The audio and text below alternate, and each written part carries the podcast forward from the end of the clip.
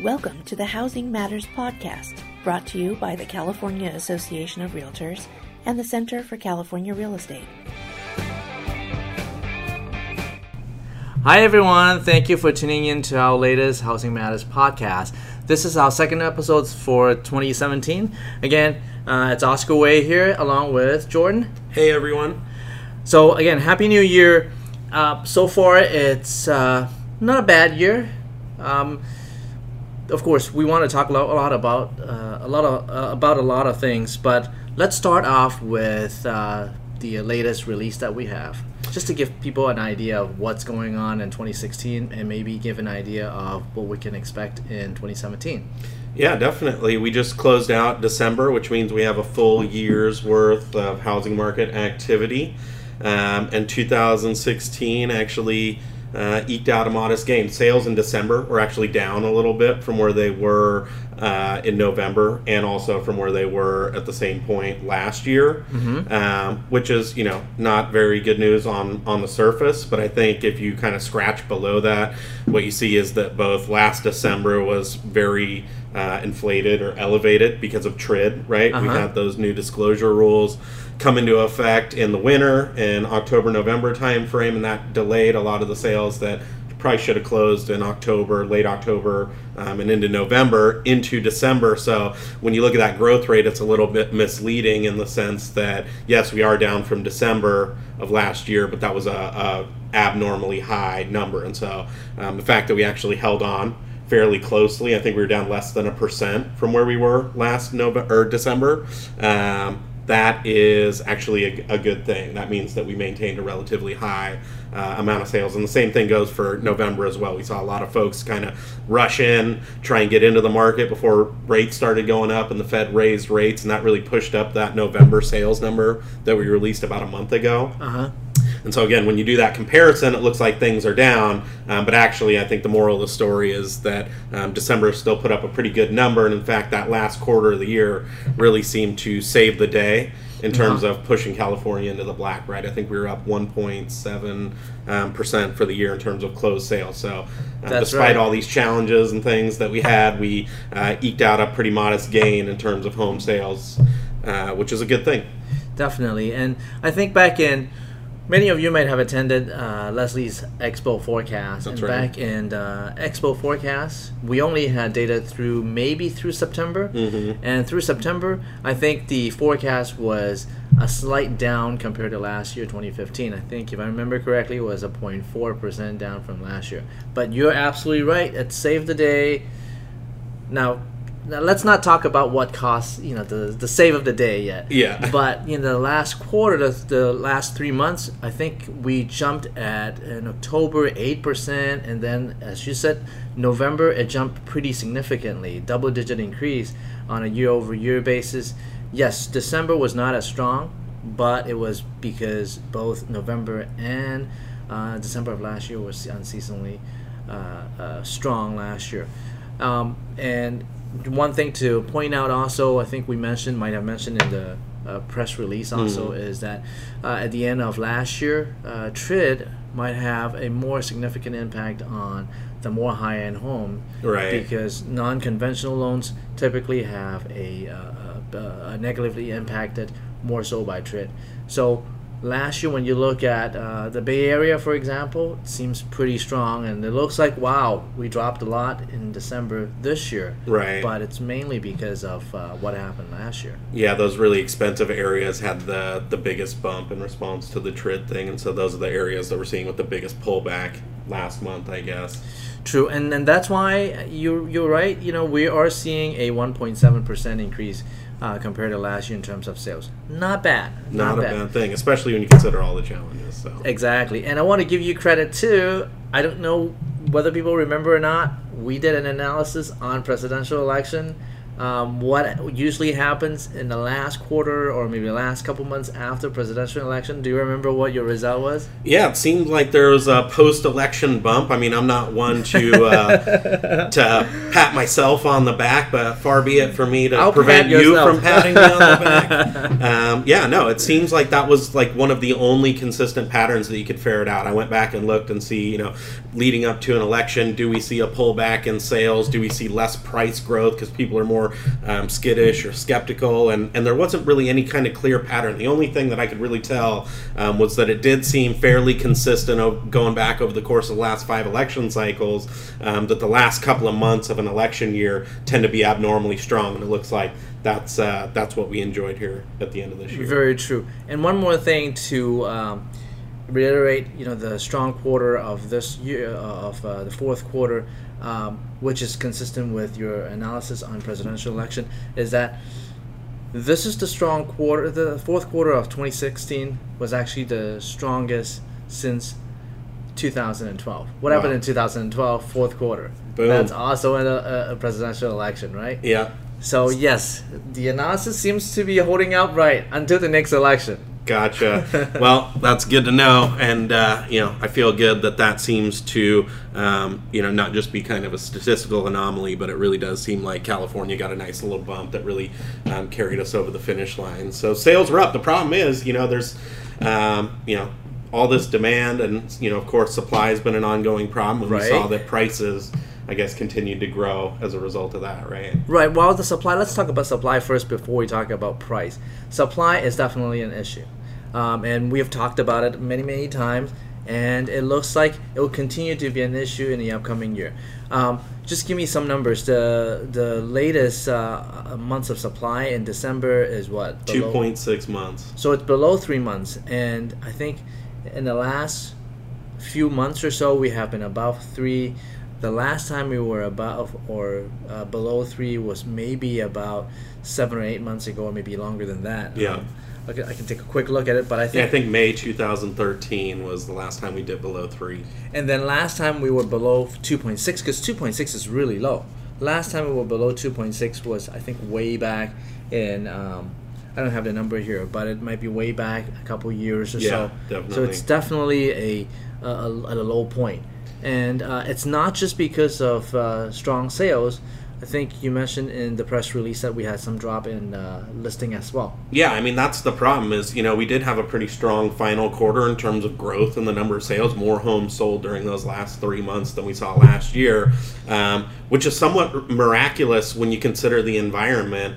Um, you know. Listings were down eight and a half Wow. percent in December alone. So the fact that we were able to grow sales at all um, when there's just eight and a half percent fewer homes on the market than there were a year ago, um, I think really speaks to that excess demand, you know, issue that people want to buy homes, um, but there's just no homes available for folks to buy, and and that's why I think this really strong quarter that we had is, you know, it's great and it's great for our members um, and for the market and getting folks into home ownership and things like that.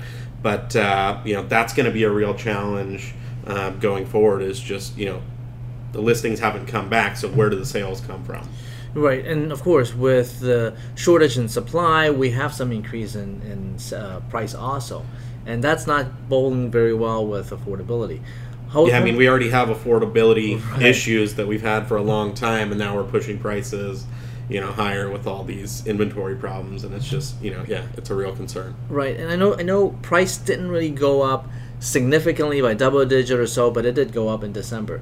Um, if I remember correctly, it went up by uh, three point nine percent in December. Yeah, and it's about five hundred nine thousand or so is where it closed out the year in December. Um, you know, so I think it's nine months in a row that we've stayed above five hundred thousand dollars in terms of price. Um, you know, I think it's the first time we've actually ended the year above five five hundred thousand too um, for for a number of years, which is you know again incomes have risen modestly, but they haven't risen to the same extent that home prices have, which means that affordability has you know only gotten worse and continued to do so right through the end of last year. Right, and you said it right. You know, it went back all the way to 2007, 2008, when uh, you know home prices were over. Uh, the statewide median price was over 500,000. Yeah. And if you look at the service on the service, uh, it looks like last year, the year before, we were above the annual median price, um, annual price appreciation. Just to give you an idea, the preliminary statewide median price for the state is 502,000 Mhm. plus some change, and that's a uh, 5.4 percent increase compared to 2015. But and that's the lowest for the last uh, since 2011.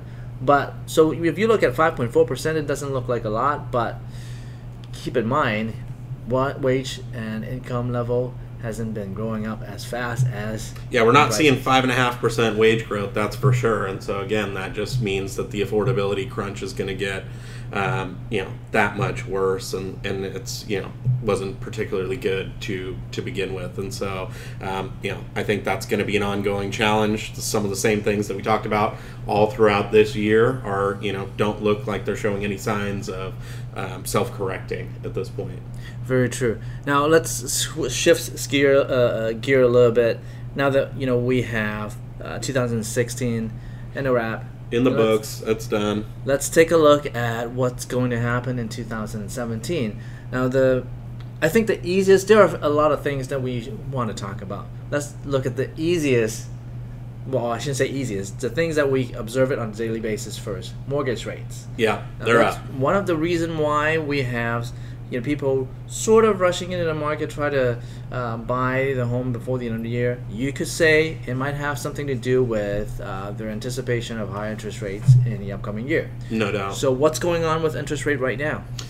Yeah, well, rates have already bounced back uh, pretty remarkably in the wake of the election. Um, we were hovering in about the three and a half percent range for the better part of the summer and fall, um, but following the election, they shot up to forty, you know, four point two percent or so. They've come back down modestly over the course of the last couple weeks, but we're still about 50, 60 basis points higher um, than where we were, you know, earlier this year, which is um, significant Very from true. a you know context of being at three and a half percent, you go up sixty basis points. That's a pretty big um, increase, even though rates themselves are at a fairly low level by historical standards, even at four percent. But I think you know there's both the anticipation of more growth because of the new administration and you know tax reform and stimulus potentially coming down the pike, um, and with that comes I think fears of inflation.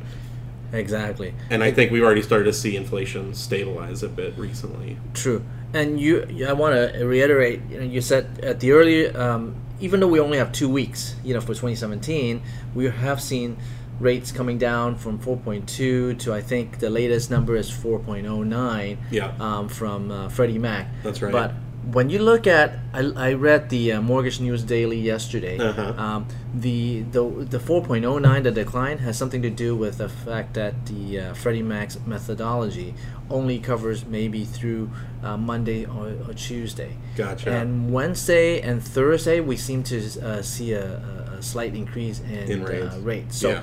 so hold on tight. Next weekly uh, survey from Freddie Mac may see a jump, but uh, you know nothing to panic about. You know, of course, we're still in a transition right now. There are a lot of uncertainties, um, and we need to hold on and just uh, just hang on. Yeah, I don't think this is the beginning of a trend where rates are going to start trending back down for some reason. I think, you know, the market's potentially overreacted modestly from the very get go and tried to price in, you know, all of the potential increases.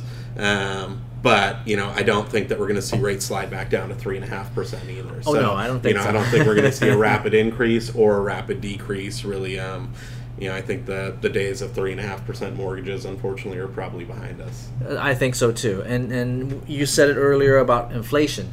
Inflation is the reason why the Federal Reserve is expecting to raise rates. And this year we expect rates to be raised maybe about two to three times. That's what's on the slate. So Right. And of course it depends on a lot of things, but let's say if we do have inflation, it's safe to say that if we go it's not a surprise to see rates going up back up to let's say 4.75, 4.8, whatever it is.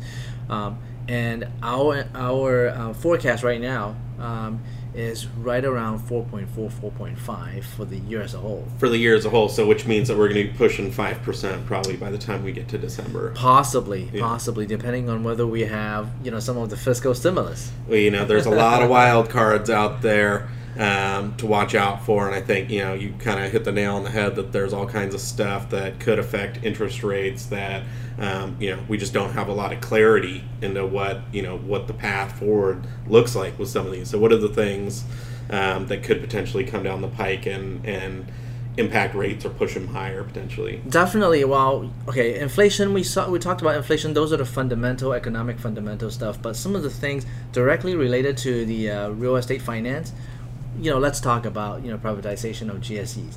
There are a lot of uncertainties.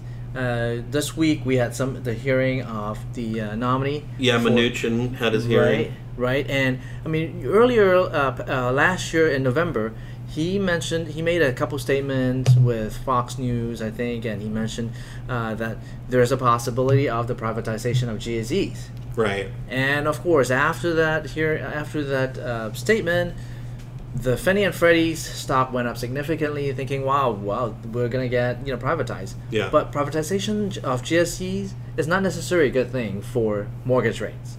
That's right. Because that means the government may not necessarily be guaranteeing you know the enterprises. That's right. Um, so there will be an additional risk, and a study done by Moody's suggests that you know, if we were to privatize GSE, there is a possibility that the rates could go up on an average by maybe about 70 basis points. 70 basis points. That's wow. a lot. Yeah. That's a lot. Especially from a perspective of thinking that we're already probably naturally going to get up close to 5% by the end of the year. Right. You know, 70 basis points starts looking a lot more like six percent than five percent. I know. Um, so yeah, that's uh, I know. that's uh, a risk I would say, or something that we're definitely going to want to keep a really close eye on. But I guess he started back that down a little exactly. bit in his hearing um, this week, right, where he said exactly. maybe he doesn't want to recap and release Fannie. Exactly. Maybe it's not. Maybe well, hold on. Let's take a look at you know everything else first. We definitely don't want to uh, the the taxpayers you know to hold to to take care of uh, GSE, but at the same time we want to have a little bit more leeway for the GSE. So I think it's definitely going to be a discussion, and the discussion will definitely involve Dodd Frank as well.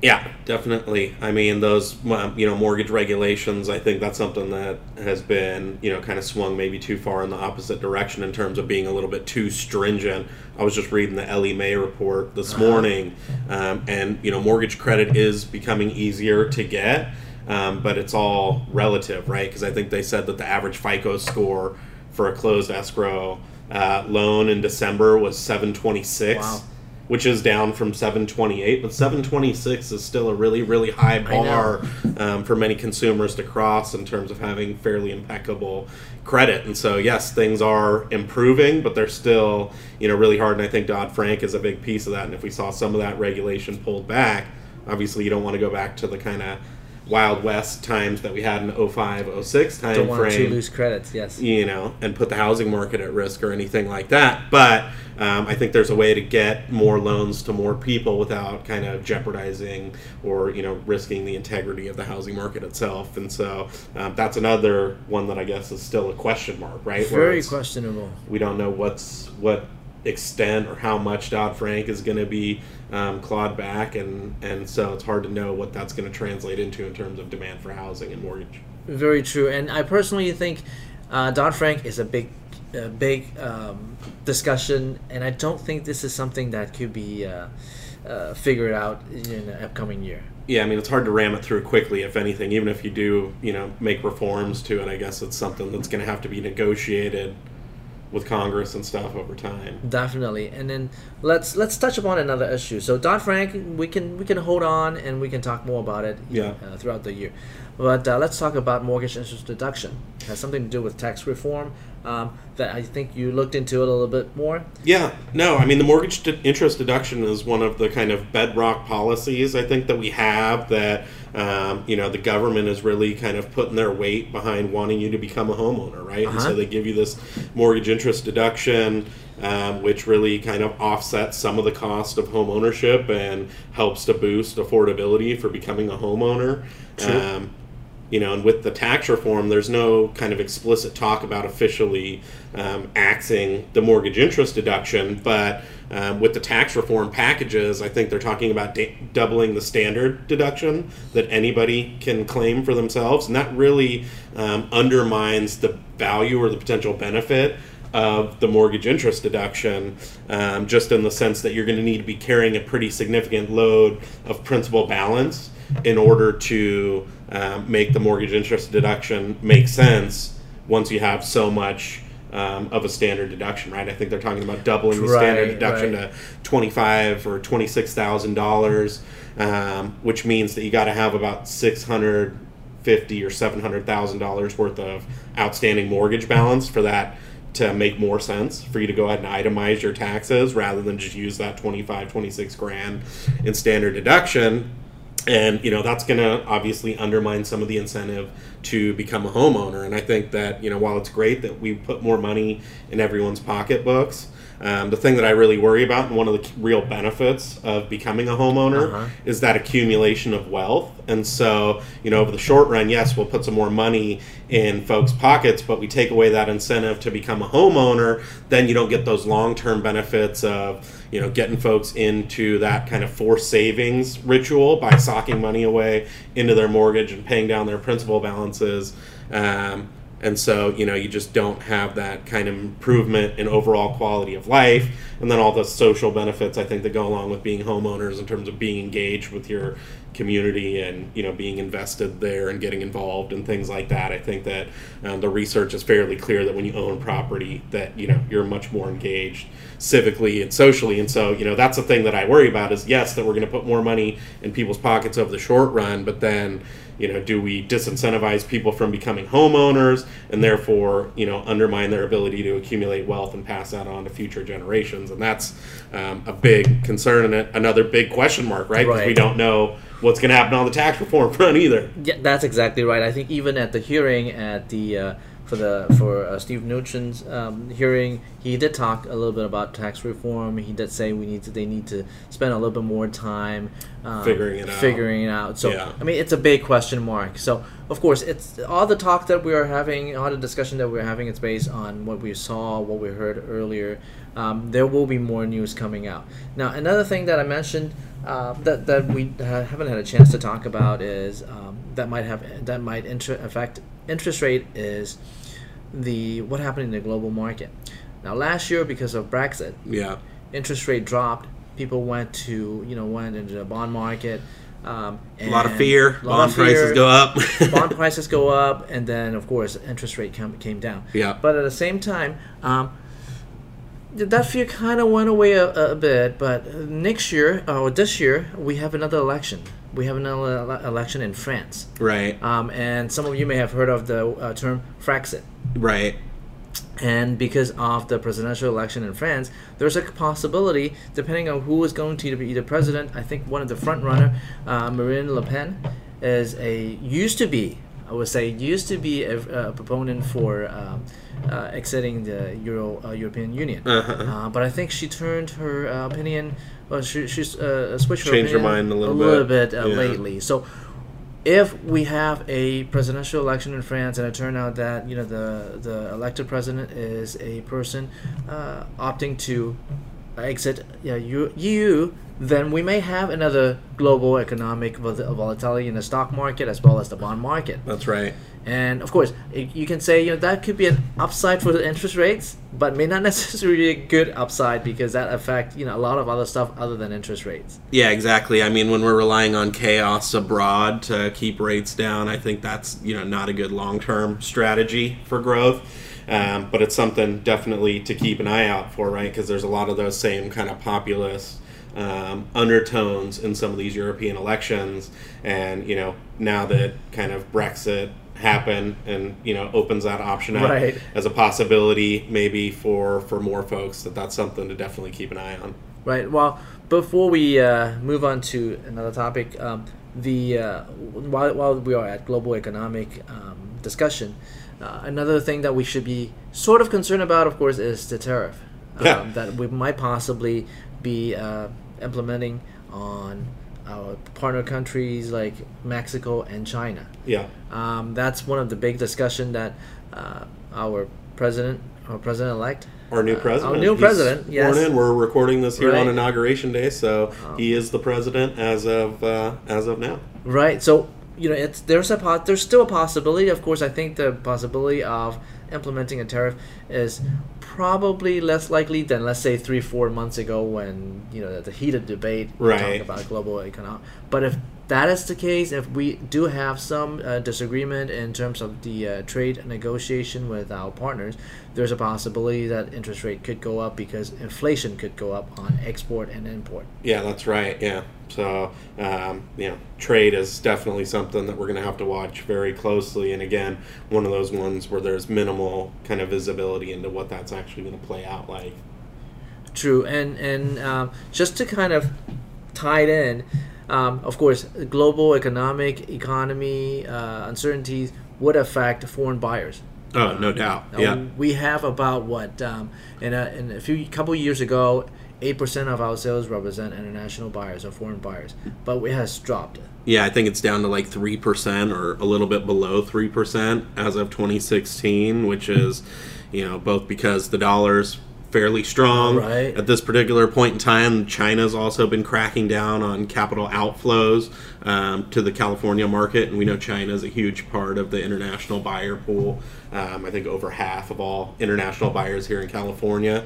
Um, Right. and so I think that you know all of those things are going to play into to it, and also prices have risen fairly you know high, especially in some of those really popular uh, markets for overseas buyers, and I think that might discourage some folks as well. And so um, you know, but then again, I think it always cuts both ways when we think about international buyers, right? Because as expensive as the dollar becomes, or as high as prices rise here in California, if they've got domestic you know economic issues that they're worried about or china's not going to grow as fast or something like that um, the us still ends up looking fairly attractive from an investment standpoint Right. and so it's not clear that you know even some of those issues would derail um, all of the international buyers but we've definitely seen them pump the brakes a bit Yeah, I mean, we, we, we we continue to have international buyers coming in, but you you you hit the nail in the head.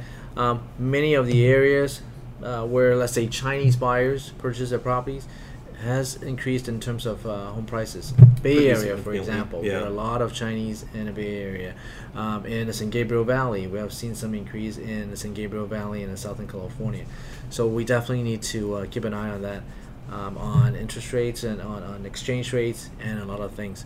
Um, before we wrap up, I know uh, you know it's, we have covered a lot of topics. Sure. Before we wrap up, um, I know we have um, slightly updated our forecast. We will post some uh, updated numbers uh, eventually on our website. But as of now, I think we are thinking that as far as sales and price are concerned, sales will be up maybe slightly depending on you know the economic conditions. I think we're still thinking that it will be up a little bit, very very minimal yeah uh, this year. Uh, price wise, I think it will continue to grow, but I can I'm pretty confident. I'm pretty sure that it probably will grow less than last year.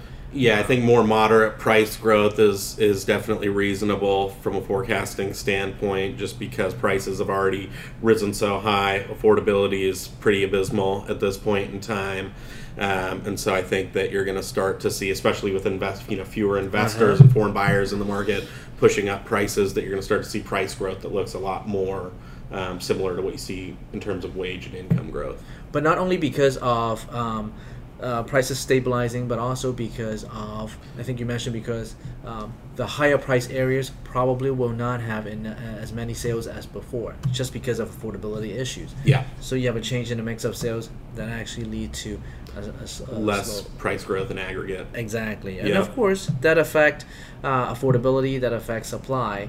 Uh, affordability wise, I think it's going to go- drop two to three percent percentage point. Yeah, I think what you're forecasting about only 28% of households are going to be able to afford the medium priced home next year, which is, you know, pretty pretty low. I think might be, you know, one of the lowest by historical standards. It is. Just a reminder to some people who might be uh, uh, uh, have seen some of our statistics. In 2011, housing affordability was 53, so it's almost double. More than half of people used to be able to afford it. Now, less than 30% will be able to. And Right. so um, that's pretty much the tale of the tape, right? A lot of these issues and supply um, aren't going away, and affordability um, aren't going away. And so I think that although we eked out a fairly modest gain here this year, um, that, you know, it's by no means. Um, kind of smooth sailing from here No, on out. Most of those challenges persist, and um, you know I think our members are going to have to work you know even harder in 2016 or in 2017 to make it happen than they did last year. So. Yes, and we will revisit some of these issues. We covered a lot of issues. Like I said, we'll definitely revisit some of these issues when we have more detail uh, from you know the new administrations, from what's happening in the global market. But until then, um, please tune in tune in again next week or next uh, two weeks uh, uh, from now, and we'll give you some more detail. Thanks, everyone. Thank you.